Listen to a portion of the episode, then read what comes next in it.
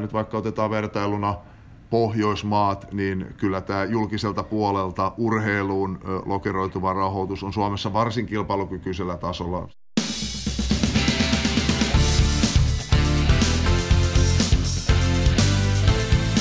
Urheilun ääni.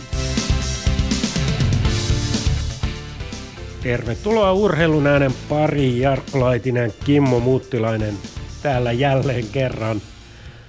Mä otan ihan alkuun disclaimerin tähän. Puhutaan nimittäin peliasioista. Tänään oma työtaustahan on aika pitkälti pelialalla. Mä olen ollut raha-automaattiyhdistyksellä töissä ja Paffilla töissä, joten ihan vaan tiedoksi kuulijoille tämmönen. Sullakin on, Kimmo, Veikkaukselle taustaa. Joo, Veikkauksella on tehnyt joskus vuosia vuosia sitten otteluanalyysejä, eli kuitenkin kun tuo urheilu lähellä sydäntä, niin myös veikkauksen puolelle, mutta ei meillä mitään jääviyttä tässä tarvitse rakentaa, että ei me kumpakaan olla jääviä puhumaan tästä asiasta. Puhutaan niin suoraan kuin osaamme ja pystymme. Kyllä, kyllä, ei sitä. Tämä oli vähän, vähän tämmöinen niin kuin hygienia juttu, että niin kuin journalismissa on syytä ilmoittaa tämmöiset, että koska puhutaan nykyisestä veikkauksesta ja mun ex-työnantaja raha-automaattiyhdistys on osa sitä, kun nämä vanhat rahapeliyhtiöt yhdistettiin uudeksi veikkaukseksi. Mutta Kimmo, pelaatko sinä? Mä en oikeastaan pelaa muuta kuin lottoa. Että voitte miettiä sitten, kun siellä iltapäivälehden netissä lukee, että turkulainen nettipelaaja voitti Eurojackpotissa 90 miljoonaa, niin se voi olla mä. Okei, sulla on Eurojackpot. Minä vielä sitä perinteistä lottoa. Eurojackpot on varmaan tämän vuoden puolella laittaa kerran. Lottoa laitan joka viikko aina silloin, kun muistan. Yleensä vaimo muistuttelee sen laittamisesta ja väliin se vaan unohtuu ja huomaa, että oho, se peliaika meni umpeen ja sille ei voi minkään se miljoona ei siltä viikolta saamatta. Mutta sitten tällaisia urheiluveroluontia, minut ihan oikeasti multa kysytään sitä aika paljon. Mutta totuus on se, että pelaan hyvin, hyvin harvoin. Ehkä maks kerran vuodessa. Viime vuosi pitäisi mennä ihan, ettei pelaa mitään ja tänä vuonna kai en pelaa. Et ehkä sitä kannattaisi hyödyntää, mutta sitten kun kerran tein ihan tällaista analyysipohjasta, että otin niinku jääkiekon SM pelejä oli täyden seitsemän ottelun kierros, ja tein sitten analyysit niiden pohjalta, ja sitten vedin, että okei, näiden analyysien pohjalta menee näin, niin, niin seitsemästä pelistä neljä oikein. Tullaan siihen, urheilu liittyy aina se sattumakin. Yksittäisessä pelissä voi olla ihan mitä tahansa mahdollista, niin ei se niin helppoa, vaikka ikään kuin faktatiedot ja tällaiset tärkeimmät keypointit onkin tiedossa. No oma kokemus on semmoinen, että teininä mä otin sen varman rivin. Silloin piti pitkävetoon pelata vähintään kolme ottelua. Oli Lätkän MM-kisat ja mä otin varman rivin ja iso panos. Eli 50 markkaa silloin. Se oli mulle iso raha. No mitä kävi? Kaksi oikea ja sitten Kanada ei voittanutkaan Sveitsiä. Hmm. Siihen oikeastaan loppui mun pitkävedon pelaaminen.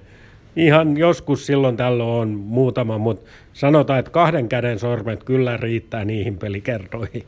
Joo, mulla tulee mieleen vuoden 97 jääkiekon MM-kisat ja olin kaverilla kylässä ja kaverin äiti oli innokas pelaamaan vedonlyöntiä enemmän kuin kaverini, niin, niin laitettiin, hänen äiti laitti yhden tuloksen Suomi-Slovakia-pelin, se oli Suomen kotikisat silloin 97, ihan muistina näin, niin, itse laitoin 5-2 ja kaverin äiti laittoi 4-2 ja sitten sitä sai jännittää ihan viimeisille hetkille ja Suomi voittaa 5-2. Kaverin äiti oli jo varma siitä 4-2 voitosta, kunnes sitten Suomi onneksi en nyt muista sekuntimääriä, mutta taisi olla ihan muutama sekunti ennen loppua teki, teki vielä sen 5-2 maalia. Kimmo pääsi hakemaan sitten muutaman kymmenen markan voita. No niin, sulla oli parempia muistoja kuin mulla. Mutta lopetetaan meidän pelimuistelut Joo. tähän. Nimittäin meillä on viikon vieraana Veikkauksen viestintäpäällikkö Tomi Auremaa. Ja Veikkaus on ollut paljon puheessa viime aikoina kysytään sieltä pääkallopaikalta Auremaa Tomilta, mitä hän miettii näistä asioista. Ja ennen kaikkea lähdetään liikkeelle siitä, että Tomi saa kertoa omista taustoistaan, miten hänestä tuli Veikkauksen viestintäpäällikkö.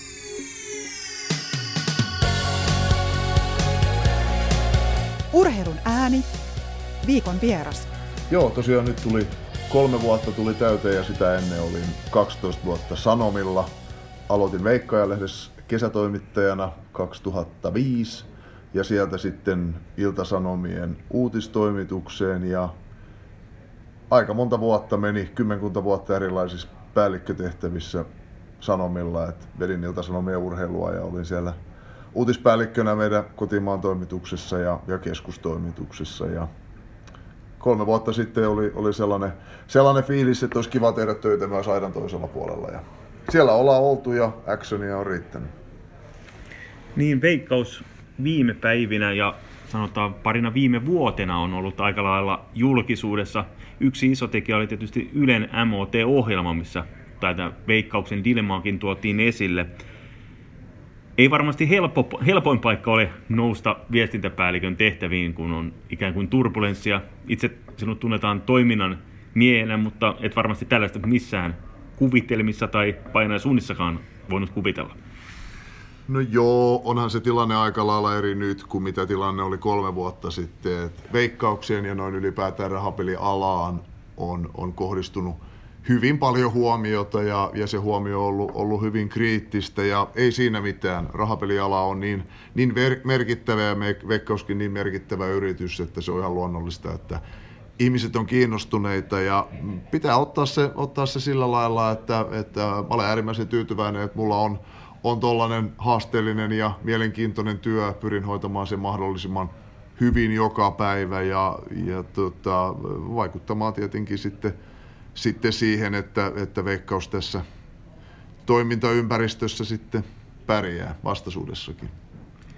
Niin, toimintaympäristö. Nyt on viime aikoina paljon puhuttu siitä veikkauksen monopolista ja pitäisikö lisensoida ja muuta, niin Veikkauksen yksi tehtävä on puolustaa tätä monopolia. Miksi näin? Niin, puolustaa monopolia. Veikkaushan toimii siten, siten mitä niin kuin omistaja, minkälaisen tehtävän ja, ja tehtävä on omistaja, eli, eli kansanedustajat, eduskunta meille, meille asettaa. Ja, ja siellä hallitusohjelma on kirjattu, kirjattu että, että tätä monopolijärjestelmää vahvistetaan ja, ja sieltä tulee sitten erilaisia työkaluja meidän – meidän käyttöön, millä me sitten pystytään tekemään, niin kuin suojelemaan tätä, tätä järjestelmää. Siihenhän tässä, siitähän tässä on, on kyse, kyse ja, ja tarjoamaan sitten tätä meidän, me, näitä meidän tuotteita eli, eli pelejä niin kuin entistä vastuullisemmin. Et pitää, pitää muistaa, että aika paljon tämä rahapelialan ympärillä keskustelua on käyty nimenomaan vastuullisuudesta ja siitä, että on, on valitettavaa, että niitä peliongelmiakin on – mutta me pyritään tekemään joka päivä töitä sen eteen, että niitä olisi entistä vähemmän. Kerro jotain konkreettista, että miten te teette vastuullista pelaamista. No esimerkiksi yksi, yksi mitä, mitä on, on tulossa, mä katson eteenpäin, voin toki kertoa sit myös mitä on tehty, mutta et ensi vuonna, ensi vuoden tammikuussa kaikki nämä hajasijoitetut automaatit marketeissa, huoltoasemilla, ja, ja eri, eri puolilla, niin niihin tulee pakollinen tunnistautuminen. Eli silloin ihmisen, ihmisellä on sitten mahdollisuus kontrolloida sitä omaa peliään erilaisilla pelirajoilla ja näin poispäin. Kesäkuussa 2021 ne tulee sijoittumaan sitten nämä nämä tota, pakollinen tunnistautuminen myös meidän pelisaleihin, filvegaseihin, pelaamoihin ja sen lisäksi niihin fyysisiin automaatteihin tulee pakolliset tappiorajat, jotka meillä on jo netissä. Ja tämän kokonaisuuden hinta, siis pelikatteesta se mitä suomalaiset häviää, niin on noin 300 miljoonaa. Eli sillä on siis valtava vaikutus, valtava hintalappu, mutta tota, se lisää, lisää sitä terveen rahapelaamisen osuutta. No, me ollaan tässä tehty erilaisia, erilaisia toimenpiteitä myös korona-aikana. Korona on koskettanut meitä niin kuin ihan mitä tahansa muutakin yhteiskuntaa, että pelien aukioloaikoihin on tullut rajoituksia, ne aukeaa nykyään kello 11 esimerkiksi se, että ihmisillä, joilla on ongelmia automaattien kanssa tai rahapelaamisen kanssa, niin heillä on mahdollisuus käydä kaupassa esimerkiksi aamulla törmäämättä siihen mahdollisuuteen, että, että joutu, ajautuisivat pelaamaan. Niin eikö tässä ole sellainen tietynlainen haaste, että Veikkaus haluaa puolustaa monopoliasemaa ja sen pystyy parhaiten puolustamaan sillä, että suomalaiset löytävät nämä pelit pelaamista on erilaista, mutta sitten on toinen puoli on se, että pelaamisen pitää olla vastuullista, ettei se lähde niin kuin ylitse. Että tässä ollaan niin kuin, vähän niin kuin kaksiteräisellä miakalla ikään kuin. On, on, jos oikeastaan sitä voisi vois kuvata, kuvata niin kuin, jopa niin kuin tämmöisellä niin kuin kolmiomallilla, että yhtäältä siellä on, että me, pitää pystyä ehkäisemään peliongelmia, se on, se on selvä. Meillä on niin kuin rah, rahapelaamisen tämä järjestelmä luonnollisesti pitää, pitää myös tuottaa. Yhteiskunnalla on niin kuin tuotto-olettamus ja olettama ja, ja, ja sitten, sitten sen lisäksi kanavoida, pitää kiinni siis siitä kilpailukyvystä myös, eli se, että kun suomalaiset pelaa rahapeliä, että he valitsevat veikkauksen. Tällä hetkellä, vaikka me ollaan monopoli, niin, niin netissä ollaan kilpailussa markkinassa jo nyt, mutta se meidän tarjoaman pitää olla sellainen, että, että ihmiset valitsevat veikkauksen jatkossakin ja, ja sen, siihen liittyen nyt sitten on, on tota, hallitusohjelmaankin kirjattu asioita, joilla pystytään tähän asiaan niin positiivisesti vaikuttamaan. Se tiedetään, että Veikkaus jakaa vuosittain sellaisen miljardi euroa liikunnalle, tieteelle, taiteelle, etc. etc. Mutta sitten kuinka paljon, kun tämä on tämä kate, niin kuinka paljon sitten koko liikevaihto suunnilleen on, ja onko siitä paljon keskusteltu, että pitäisikö sitä rahaa saada ikään kuin piivan alle enemmän siitä koko liikevaihdosta? Niin, siis nyt mietitään, mietitään nyt, se, sen verran pitää, pitää korjata tai täsmentää oikeastaan, että mehän ei jaeta euroakaan. Eli, eli tota, raha kulkee meidän kautta, kautta sitten ministeriöille, jotka sen jakaa, jakaa eteenpäin. Se, että pelikatteen osuus on ollut, ollut tota 1,7 miljardin euron luokkaa viime tilinpäätöksessä ja siitä, siitä yhteiseen hyvään on jaettu miljardi euroa. Siellä on erilaisia, erilaisia menoeriä, sitten on, on, on arpajaisveroa, siellä on, on niin, esimerkiksi 160 miljoonan euron erää. Me maksamme näitä asiamieskorvauksia, myyntipaikkakorvauksia kioskeille, kaupoille, yrittäjille, jotka myy meidän pelejä. He saavat siitä, siitä tuottoja. Että siellä on myös tällaisia, tällaisia asioita. Että aina voidaan toki, toki keskustella siitä, että pitäisikö se olla enemmän nyt näiden vastuullisuustoimenpiteiden kautta niin, niin tota, ja koronankin vaikutuksen myötä niin se, se määrä tulee laskemaan, laskemaan siis merkittävästi. Valtiohan on ensi vuoden osalta luvannut edunsaajille kompensoida tämän täysmääräisenä, mutta mitä tulevaisuudessa, niin sitä on vaikea sanoa. Niin, tähän mennessä veikkauksen tuoton on oletettu kasvavan oikeastaan joka vuosi. Tähän tulee nyt siis aika dramaattinenkin muutos. Kyllä, näin näin sen voi, näin sen voi sanoa, että, että tota, muutos, muutos on ja, ja, ja sitten sitä suuntaa, suuntaa lähdetään, lähdetään näillä toimenpiteillä, mitä tässä on, on puhunutkin, niin, niin tota, ää, korjaamaan, korjaamaan sitten, mutta, ei luo, mutta, mutta, mutta niin, kuitenkin niin, että kaikki tehdään sen vastuullisuuden ehdoilla. Urheilun ääni, viikon vieras. Urheilun äänen vieraana on Veikkauksen viestintäpäällikkö Tomi Auremaa. Puhutaan, kun ollaan urheilun ääni, niin siitä liikunnan rahasta, mikä Veikkauksen osuudesta sitten opetus- ja kulttuuriministeriön kautta jaetaan eteenpäin.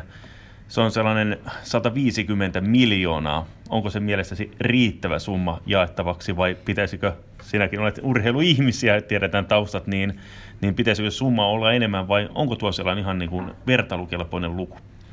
Niin, tuossa, tuossa tota, pitää, niin 150, pitää sanoa se, että 150 miljoonaa euroa on valtava summa, summa rahaa. Ja sitten pitää muistaa myös se, että, että rahan jakajia ja tarvitsija on, on myös, myös paljon, että, että se, että pitäisikö se olla enemmän, mietitään nyt vaikka otetaan vertailuna Pohjoismaat, niin kyllä tämä julkiselta puolelta urheiluun lokeroituva rahoitus on Suomessa varsin kilpailukykyisellä tasolla. Siitä taisi urheilulehti tehdä jutunkin se, että missä ei olla ihan, ihan siellä, siellä Ruotsin, Ruotsin, Tanskan, Norjan tasolla on se yksityinen raha, mitä huippurheiluun esimerkiksi tulee, että voisiko, voitaisiko yhteiskunnassa sitten kehittää jotain, jotain, jotain sellaisia malleja, että yritykset esimerkiksi olisi motivoituneempia ää, lähtemään mukaan, mukaan sit huippurheiluun, niin se on sitten isompi, isompi kysymys ja keskusteluaihe, mutta katsotaan, aika näyttää. Tästä urheilun kanavoituvasta yksi, yksityisestä rahasta. Nythän on paljon väitetty niin, että jos markkina vapautetaan ja tulee näitä ulkomaisia vedonlyöntiyhtiöitä tai rahapeliyhtiöitä, niin sitä kautta tulisi paljon enemmän rahaa suomalaiseen urheiluun. Mitä sä kommentoit tähän? No se, että miten Suomessa tässä tapauksessa kävisi, niin, niin tota, sitä voi vaan – spekuloida, mutta se mitä esimerkiksi maailmalla, eikä nyt kovinkaan kauas tarvii mennä vaikka Ruotsiin, Ruotsiin tai vaikka Tanskaan, niin kyllähän huippubrändit pärjää ja kiinnostaa se, että, että niiden, ne, he varmasti, varmasti niin kuin tällaisesta tilanteesta hyötyisivät, mutta sitten pienemmät, jotka eivät, eivät ole siellä tota, markkinatalouden ruokaympyrän siellä ihan niin kuin kärkipäässä, niin, niin he varmasti siitä kärsisivät sitten. Et kolikolla on tässä, tässä kyllä kaksi puolta.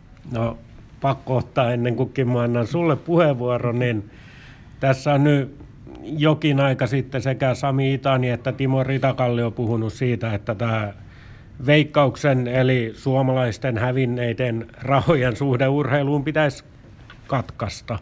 Mitä mieltä sä oot tämmöisistä? Veikkaus on kuitenkin Suomen suurin urheilusponsori. Niin, mun mielestä se on ihan niin kuin erinomaisen tärkeää, että, että tästä, tästä itse järjestelmästä ja, ja veikkauksesta keskustellaan ja he ovat oman näkemyksensä tuoneet ja, ja, ja kaikki arvostus sille, fiksuja, fiksuja henkilöitä, henkilöitä molemmat. Sitten jos mietitään sitä, että, että urheilulla ja, ja, ja raha, huippuurheilulla ja rahapelaamisella on kautta siis vuosikymmenien ollut merkittävä suhde ja se on edelleen. Katsellaan vaikka isojen tunnettujen urheilu, urheiluseurojen pelipaitoja vaikka, niin aika paljon siellä näkyy, näkyy tota, rahapelifirmoja niissä. Et pitäisikö sitten ajatella niin, että, että kaikki rahapelaaminen on jollain lailla sitä, sitä no-go-sektoria, niin en tiedä, mitä mieltä he sitten, sitten siitä ovat, eikä, eikä mun pidä sitä arvuutellakaan, mutta heitin vaan, vaan pallon myös sitten, sitten siihen suuntaan, että, että, että pitäisikö se napanuora sitten katkaista, niin se onkin isompi, isompi kysymys. Se on iso asia ja merkittävä asia kuitenkin myös maailmalla. No sitten keskustelussa on ollut se blokkaaminen, eli Suomesta ei saisi enää nettiin pelata ulkomaalaisiin veroyhtiöihin, jotka eivät täytä lisenssioikeuksia tai vastaavia, että ovat vähän tällaisia epäilyttäviä, niin mitä ajatuksia tämä herättää, että Suomesta blokattaisiin yhteydet ulkomaailmaan ja näihin epäilyttäviin vedonlyönti- ja peliyhtiöihin? Niin, no tämä on, tää on yksi, yksi keino, ja jos mietitään, niin tämä blokeraamisellahan on sellainen jännä kaiku, että ajatellaan, että se olisi vaan tämmöinen pohjoiskorealainen malli, mutta eihän se sitä ole. Euroopassa siis lukuisat maat rajoittavat rahansiirtoja ja, ja tietoliikennettä liikennettä sitten, sitten tota, kansalaisten ja näiden, näiden pelifirmojen välillä, että, että se on, se on asia, asia, joka on, on niin kuin yksi mahdollinen keino, jolla, jolla tavalla sitten Suomessa ää, lailliselle ää, tarjoajalle, eli, eli siis veikkaukselle pystyttäisiin sitä, sitä toimintaympäristöä niin kuin takaamaan, mutta, mutta tota, saa nähdä, mihin, mihin tie sitten siinä, siinä asiassa vie. Sitten kääntäen, jos rajat aukaistaisiin, veikkauksen systeemit on ymmärtääkseni aika hyvin kunnossa myös tuon nettipelaamisen suhteen. Jos rajat aukaistaisiin, silloin veikkaus voisi tarjota pelejä myös ulkomaille. Voisiko siitä olla hyötyä? Niin, kaikki on aina mahdollista ja luonnollisesti. Mä uskon, että, että veikkaus on niin, meillä on niin, niin, niin paljon rautaisia ammattilaisia ja, ja firma on erittäin hyvässä kunnossa, että kyllä mä uskon, että me pärjättäisiin ihan niin kuin kaikissa, kaikissa malleissa varmasti. No sitten paineita siitä, että jotkut sanovat, että siksi pelaavat ulkomaisiin vedonlyönti firmoihin, koska kaikkia kohteita tietyistä lajeista ja tietyistä sarjatasoista ei löydy veikkaukselta, niin tuoko se painetta, että koko ajan vaikka kohteita on laajennettu muun muassa pitkävedossakin kautta historian, niin silti pitäisi laajentaa entisestään ja kasvattaa sitä tarjontaa. No luonnollisesti se, tämä asiakaskokemus on meille niin kuin ensiarvoisen tärkeä asia. Me halutaan sitä kehittää ja nyt mainitsit tämän pitkävedon tai ylipäätään urheiluvedon lyönnin, niin, niin siihen on varmasti, varmasti ihan tässä, tässä tota, lähitulevaisuudessa tulossa sellaisia elementtejä mukaan, mikä, mitkä sitä asiakaskokemusta parantaa, on sitä aivan varma.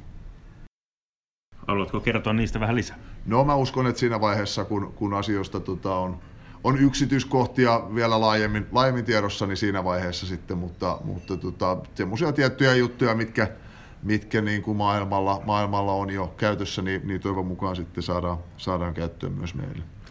Ja nyt kun on tilaisuus kysyä, niin on pakko kysyä. Veikkausta on ainakin takavuosina ihan vuoden kahden takaa kritisoitu mainonnasta ja markkinoinnista, että se ei, ollut, ei ole ollut sen mukaista kuin mitä olisi pitänyt olla. Miten kommentoit tähän? No, me ollaan tehty virheitä. Siellä on ollut, ollut tapauksia, joista ollaan niin kuin, ollaan se ihan aidosti ja reilusti, ja niin kuin tässäkin voin, voin myöntää, että asiat olisi pitänyt tehdä toisin, mutta se mikä on, on kuitenkin ollut hyvää isossa organisaatiossa, niin asioista todella on otettu opiksi ja niitä on perinpohjaisesti käsitelty ja pitää katsoa eteenpäin siinä. Ihminen on erehtyväinen ja oppia pitää ottaa. Jos mulla on kaksi kysymystä vielä. Ensin se, että jos joku kuulija nyt epäilee, että hän pelaa liikaa, niin mitä hänen pitäisi tehdä? No meillä on äh, siis täysin veikkauksen ulkopuolinen toimija, veikkaus kylläkin, kylläkin me rahoitetaan, rahoitetaan vuosittain, eli tällainen peluuripalvelu. Verkkoon kun laittaa peluuri vaikka Google-hakuun, niin, niin tota, sieltä löytyy yhteystiedot aivan erinomaisen hienoa asiantuntevaa palvelua ihmisille, heidän läheisille, joilla on peliongelmia. Sinne kannattaa olla yhteydessä, joko soittaa tai lähettää viestiä, siellä on chattipalvelua ja muuta, niin se on se ensimmäinen steppi. Ja viimeinen kysymys, Tomi Auremaa, pelaatko itse ja mitä? No hyvin pienellä ja maltillisilla panoksilla lottoa ja, ja eurojackpottia pelaan silloin tällöin ja jos me katsoo futista tai lätkää, salibändiä, niin, niin yleensä laitan jonkun tulosvedon, jos sattuu olemaan joku moniveto, niin muutamalla eurolla, mutta ne on, ne on hyvin pieniä sellaista viihdepelaamista. Urheilun ääni. Näin siis Tomi Auremaa Veikkauksen viestintäpäällikkö. Kyllä siinä ihan rehellistä asiaa oli. Ja voisin sanoa, että aika monen Veikkauksen kritisoijan ja kitisijan kannattaa kuunnella toi äskeinen. Joo, kyllä Veikkaus kuitenkin on vastuullinen toimija lähtökohtaisesti. Totta kai nyt viime aikoina on ollut syystä ja toisesta erilaista kitinää ja soraääntä, mutta se, että kuitenkin minne Veikkaus laittaa sen viivan alle jääneet rahat, niin onhan se jotain ihan toista kuin taas sitten ulkopuolen toimia. Okei, on Suomessakin, muistan erään tapauksen, eräs seura, joka ei kahtena, yle, kahdella ylemmällä sarjatasolla vielä pelannut, niin yhtenä vuonna heillä oli ulkomaalainen vedonlyöntifirma sponsorina. Sponsori osti myös jäähallin nimen, kunnes sitten tapahtuikin nousu toisiksi korkeamman sarjatasolle, niin sitten ei enää niitä saanut olla. Eli on niitä niin sanottuja hyviäkin esimerkkejä, mutta toisaalta, kuten Tomi tuossa sanoi, helposti nämä ulkomaalaiset kiinnostuvat niistä kärki, kärki tuota brändeistä, seuroista, sarjoista, mutta mitä sitten, kun pitäisi rakentaa niitä liikuntapaikkoja ja kaikkea näin. Monet sanovat, että no onhan sittenkin vielä veikkaus olemassa. On, on, mutta totta kai jos ulkomaalaiset sallittaisiin enemmän, niin veikkaukseen pelattavien eurojen määrä vähenee ja vähenee. Ja sitä kautta tulisi tarkasteluun myös se, mihin veikkaus niitä voittovaroja pystyisi ohjaamaan. Toisin veikkaushan ei jää minnekään, kuten Tomi sanoi. Niin, siis valtioneuvosto ministeriöiden kautta tekee ne jakopäätökset. Onhan se nyt selvä asia, että jos tuo markkina avattaisiin ja tänne tulisi, kyllähän tänne tulisi niitä ulkomaisia toimijoita, niin nehän tulisi niin aggressiivisilla tarjouksilla ja kampanjoilla sisään syömään sitä veikkauksen osuutta, että ne myöskin söisi siitä ison läjän. Sen jälkeen kävisi niin, että ihmiset siirtyy pelaamaan sinne, ja mihin ne yhtiöt sitten kotiuttaa ne voitot, ei ainakaan suomalaiseen yhteiskuntaan. Mun mielestä on niin kuin maailman tyhmin asia on murtaa tuo monopoli. Niin, ainakin se olisi hyvin vastuuton teko, että sitä ei ihan loppuun asti ole mietitty. Että tietysti monopoli vääristää kilpailua, mutta kun nyt puhutaan tällaisesta alasta, mikä voi tuoda myös ongelmia mukana. Yhtä lailla ongelmia voi tuoda, jos mietitään vaikka Alkon monopoliasemaa. Jos täällä viinaa saisi myydä ihan mistä tahansa, niin sekin lisäsi ongelmia, niin yhtä lailla voidaan kuvitella, että jos kansainväliset peliyhtiöt tänne pääsisivät, niin se lisäisi myös peliongelmaisten määrää. Kyllä, kyllä, ja mua vaan niin kuin henkilökohtaisesti ärsyttää, että tuolla somessa ja joka paikassa niin isoimmalla äänellä, niin kuin ne isoäänisimmät huutaa tätä monopolin purkua, niin se vaan ärsyttää. Kuitenkin on tutkittu tietoa siitä, että noin 70 prosenttia vähän päälle suomalaisista kannattaa tätä kansallista monopolijärjestelmää. Mun mielestä se on hyvä tilanne. Mun mielestä sitä kannattaakin suojella. Noin tulipa taas omakanta sanottuu hygienia syystä sekin ehkä. Mutta kyllä mä kannatan tota monopolia. Niin, tai sitten, jos kansainvälisiä peliyhtiöitä tänne halutaan, niin sitten olisi tietysti lait, että hei, teidän Suomessa pelattavien panoksesta, mitä te täällä suomalaisilta otatte rahaa, niin siitä määrä X pitää mennä sitten valtiolle. Ei pelkästään ne verot, vaan sen päälle vielä muut. Niin, sehän on. Mulla on ollut tämmöinen ajatus, että jos tämä markkina avataan, niin se lisenssiehto pitää olla sellainen, että mm, valtiolle tuloutetaan, siis yhteisvastuullisesti, toki kaikki toimijat, tulouttaa sen verran, mitä veikkaus on tähän mennessä tulouttanut. Ja tietysti sitä indeksi korjataan ylöspäin aina kun inflaatio etenee ja näin poispäin. En tiedä millä kertoimella se tehtäisiin, mutta siis niin, että ne tulouttaa sen verran, että nämä edunsaajat saa, mitä on tähänkin asti saatu, plus sen päälle maksavat arpajaisveron. Mitä sen jälkeen sitten jää, niin se on niiden. Ja mä uskon, että jos se ehto olisi tämmöinen, niin ei tänne montaa tulisi. Niin kiinnostuneet olisivat aika lailla yhden käden sormissa laskettavissa, jos niinkään monissa. Joo, tämä oli Veikkauksesta ja Veikkauksen roolista suomalaisessa urheilussa. Kiitoksia jälleen kaikille kuuntelijoille mukavasta podcast-hetkestä. Kiitos ja moi moi. Moi moi!